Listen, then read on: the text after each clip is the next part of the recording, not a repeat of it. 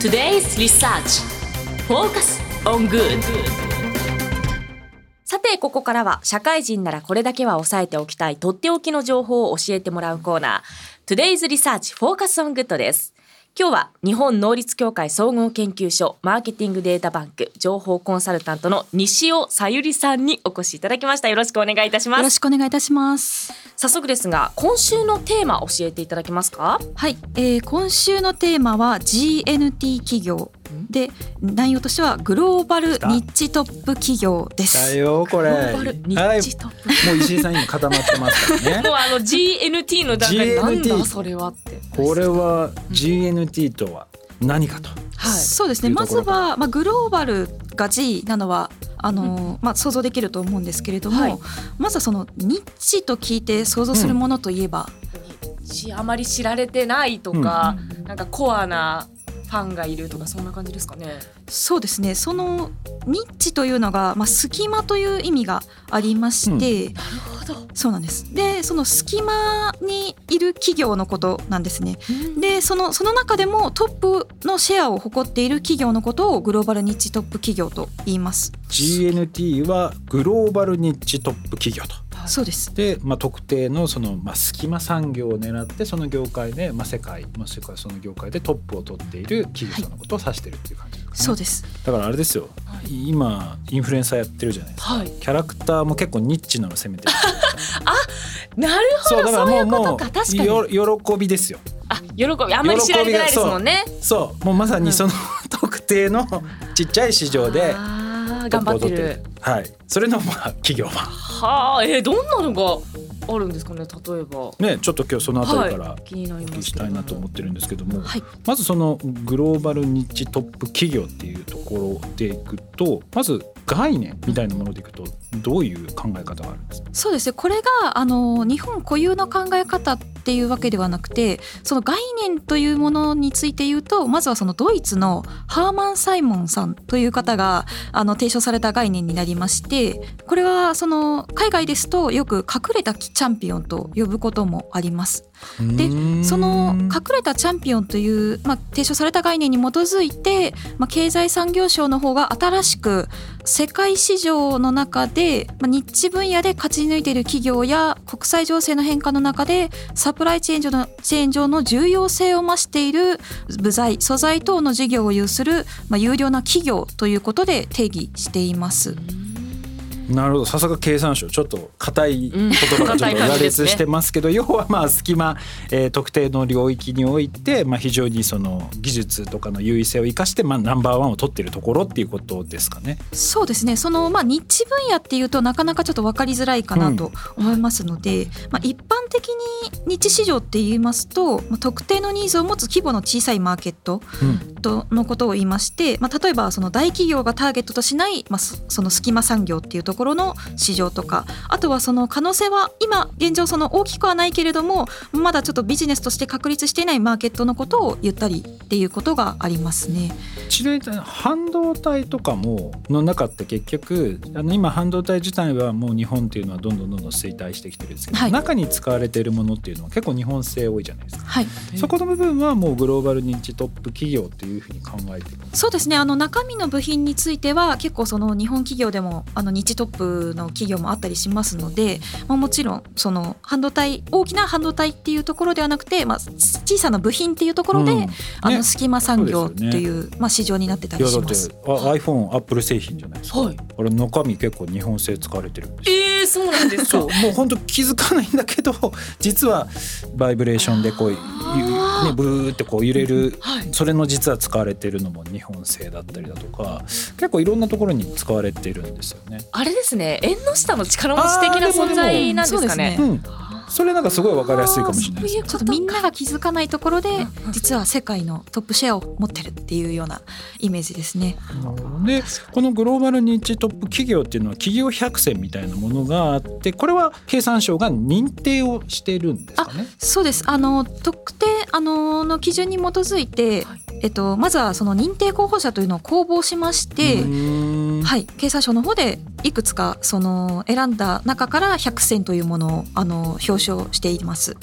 なるほどなるほど。のが入ってるんですかね。そうですねまずはあの考え方として、まあ、基準がいくつかありまして、はい、あの大企業と中小企業一緒に考えてしまうとちょっと中小企業としては、まあ、不利な面もあるので、まずはその大企業中堅企業中小企業という形で3分類でいくつか選定をしています。それでですねその中でもいくつかその決まりというか制限がありまして、うんはい、大企業だと、まあ、過去3年において1年でもあの20%以上の世界シェアを確保したら一応候補になれるっていう。20%あでも結構。そうなんです。あの結構制限が、ね、あって。世界シェア20%か。ちょっと喜びまだそこまでいってない。そうですかね。ね。あまりそんなに普及はしない、ね、喜び世界シェアちょっと20%まだいってないから。もうちょっとちょっと下かもしれないですけど。え結構ハードル高い？そうなんです。ただ、まあ、中堅企業とか中小企業になると、まあ10%以上おおむね10%以上の世界シェアを確保したら、まあ、OK っていうことになってます。でこれも2013年度は結構確定でシェアを持っていたらっていうような要項だったんですけど2020年においては将来予想で、まあ、市場シェアがあればある程度その候補として評価するっていうような形になってますので、まあ、ちょっと予想も含めていいっていう2020年はもう少し2013年の調査よりかは緩い予行っていう形になってますね。なるほど。まあこうやってそのまあ100選みたいな形で表彰する選ぶっていくっていうことと同時に、はい、なんかそういう人たちを育てる動きみたいなものも経産省やられてたりするんですか？そうですね、まあ、これ自体がまあ育ついいチャンスになるんですかね。確かに。選ばれるだけで、ね、選ばれるからやっぱ頑張るし、うん、それに向けて、えー、そこに選ばれたいから技術を磨いていったりだとか足りてない部分を企業買収してきたりとかっていうやっぱり動きが進んできてるんですかね、ね、きっと。そうですね。やはりその選ばれるとある程度そのネームバリューになるというか、うんね、まあ、いろんな、ね、あのところで取り上げられたりあとはその経済産業省の方であの特集を組んで紹介してくれたりっていうこともあるので、まあ、選ばれるだけで割と一般というか、うん、あの業界の中での、まあ、認識も広がって、まあ、商談とかも増えるのかなっていうような認識はあります。なるほどでこのなんていうんですかグローバルニッチトップ、まあ、非常にこうニッチな世界で、まあ、シェアを広げていく、はい、ただあのあまりにもニッチすぎて儲からないんじゃないかみたいな。勝手に思ってまそう誰もそのキャラクター知らねえよ。グッズ売れないよみたいな。そういう面でいくと市場規模みたいなところでいくと今どんな感じなんですか？そうですねあの実は金融機関なんかでもあの注目されていまして、はい、まあ、ある証券会社の予測ですと、まあ、世界市場規模はあの選定時2020年の時では、まあ、大体いくつかのその選定企業の部門が分かれているんですけれども、はい、その中でも機械加工部門ですとあの1100億円2020年時点では1100億円だったのが、まあ、5から10年後だと2500億円っていうその約2倍成長率が見込まれるっていうところで、まあ、市場規模としても今後大きくなるだろうという予想がされていますね。まあ、まあ、23倍ぐらいのまあ規模にまあ成長するんじゃないかというふうに言われているという感じですかね。で今時点でいくとまあ1000億前後というような感じですかね。はい、なるほどでもどうなんだろう2500億か。なんか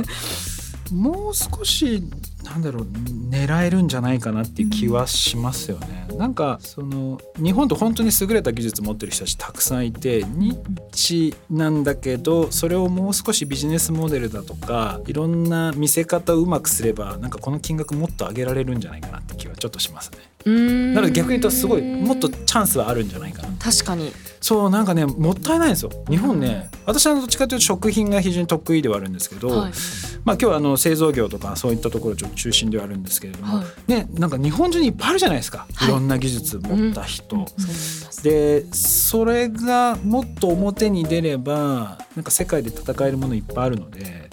なんかまあこのトップ100選もそうだしこういう制度っていうのがどんどん整ってくるとなんかこの辺の数字なんか自然と上がっていきそうな気がちょっとしましたね。そうですね、まあ、もちろんその2020年時点っていうところなので、うん、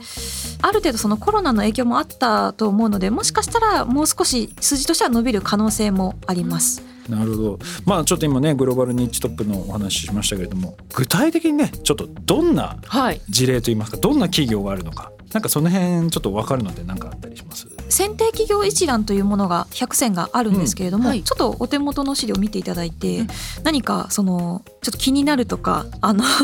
この名前は知ってるなみたいなものがあれば。すみません。ちょっとすごい気になるのがあるんですけれどもこれよ読み方が合ってるかわかんないんですけど「法暗記」包むにひらがなで暗記。ま私あんこつく あのあんこを何かで包む機械なのかなと思って違います？あそうですそうです。あのえ？このレオン自動機株式会社というのが結はい。構メディアとかでも、あの取り沙汰されている企業になりまして、はい。ああんこ包む。あそうなんです。あの 機械で自動的当たってるじゃない隙間も隙間だな隙間だな本当に。そのまんまなんだ。そうなんです。へえすごい。確かにグローバルニッチです、ね、グローバルニッチグローバルニッチですね。海外でも使えるんですかね？なあでもつ中国とかだったら餃子とか。あそう餃子とか。シューマイとかそういうことなんですかね。そうですね。へー。しかもそのその包む暗記の名前が火星人っていうちょっとネーミングが もうこのしもう社長に会ってみたいんそうでけどですすね社長私だいぶニッチですね。だいぶ気になります私。なるほど。へー。まあでもなんかまず大企業でいくと、うん。田中貴金属工業聞きますね。全然そのグローバル認知トップってイメージが全然湧かないんですけど、ここれな何やってるんですか？ここはあの、まあ普段は多分投資で、まあ、金を投資したりとかあとはまあいろんな回収をしたりするようなイメージがあるかと思うんですけれどもあの今回の日トップにおける、まあ、サービスとしてはあの田中貴金属工業は燃料電池用触媒というところであの日トップとして受賞を受けていますね。大丈夫でですか？かこれは。燃料電池触媒。そうですね。あの、まあ、燃料電池に使う触媒になりますので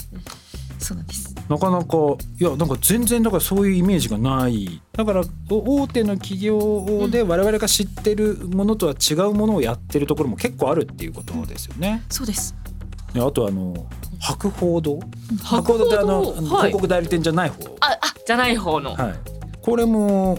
なこれを何やってるんですか？これはあの高級化粧筆で日トップをあのえー取ってます。え高級化粧娼婦ではい、たまにですねあの表参道の駅とかでちょっと広告があったりするんですけどもあのその動物の毛を使った、まあ、化粧筆っていうところで。あでも、はい。本当化粧って筆によってノリが違うので。なるほどなるほどまあでもこういうねいろいろな技術を持った人たちが日本中にたくさんいるんですけど、このニッチトップを保っていくためにはどういう取り組みっていうのが必要なんですかね？そうですね。ニッチトップを取っていくためにはですね、まあ、まずはそのニッチトップをのとなっている企業の中でも特徴として、えっと、高い専門性ですとか、まあ、大体不可能っていうところですとかあとはその模倣困難っていうあの他社に真似できない技術で、まあ、ある程度シェアを拡大してでさらにその、まあ、他社に真似できないっていうところである程度自社で、うん。あの価格を設定できるっていう部分でちょっと特徴があります。なるほどね。その高いやっぱり専門性っていうのを磨きていきながらやっぱり他の代替ができないような。はい。であとは模倣ができないようにするっていう、まあでもこれ結構やっぱ難しいな。やっていくの。だからやっぱりちゃんと研究開発もそうだしそれに向けての投資っていうのをやり続けないとやっぱりなかなか維持していくっていうのが難しいのでだから今自分がグローバルニッチトップだって評価されてるからって言ってちょっと天狗になるんではなくやっぱり常に他が真似されないようにだとか新しいものが出てきたとしても大丈夫なような体制っていうのをちゃんと常に整えておかないとその保っていくのは難しいってことですかね。そうですねあの今回の調査については2020年が最新のものなんですけれども、まあ、2013年にも同じような調査をしておりましてそこから5年後にこの2018年にフォローアップ調査というものを行っておりますでその中でその2013年度受賞した企業の中での海外での販売とか課題として挙げられているのが、まあ、模倣品の発生ですとかあとはその規制や制度の違いっていうものが挙げられていますのでただその今やってることをやっているだけでは、まあ、そのうちトップシェアではなくなってしまうっていうような可能性は、まあ、今後出てきてしまうので、まあ、いろいろちょっと今後取るべき戦略として、まあ、どういうものがあるかっていうのを常々考えていかねばならないっていうところがありますね。なるほどね。まあでも今後ねこのニッチトップの戦略っていうのは日本にとって非常に多分大事なあところかなと思うので、やっぱりこう自分の今置かれている状況っていうのをきちんと分析した上でそれを維持していくための取り組みっていうのをしっかりやっていくっていう、まあ、ここがすごく大事なポイントなのかなっていうのは分かりました。そうですね。西尾さんありがとうございました、ありがとうございました。以上 Today's Research Focus on Good でした。それではリスナーの皆さんいってらっしゃい。This program was brought to you by 日本能率協会総合研究所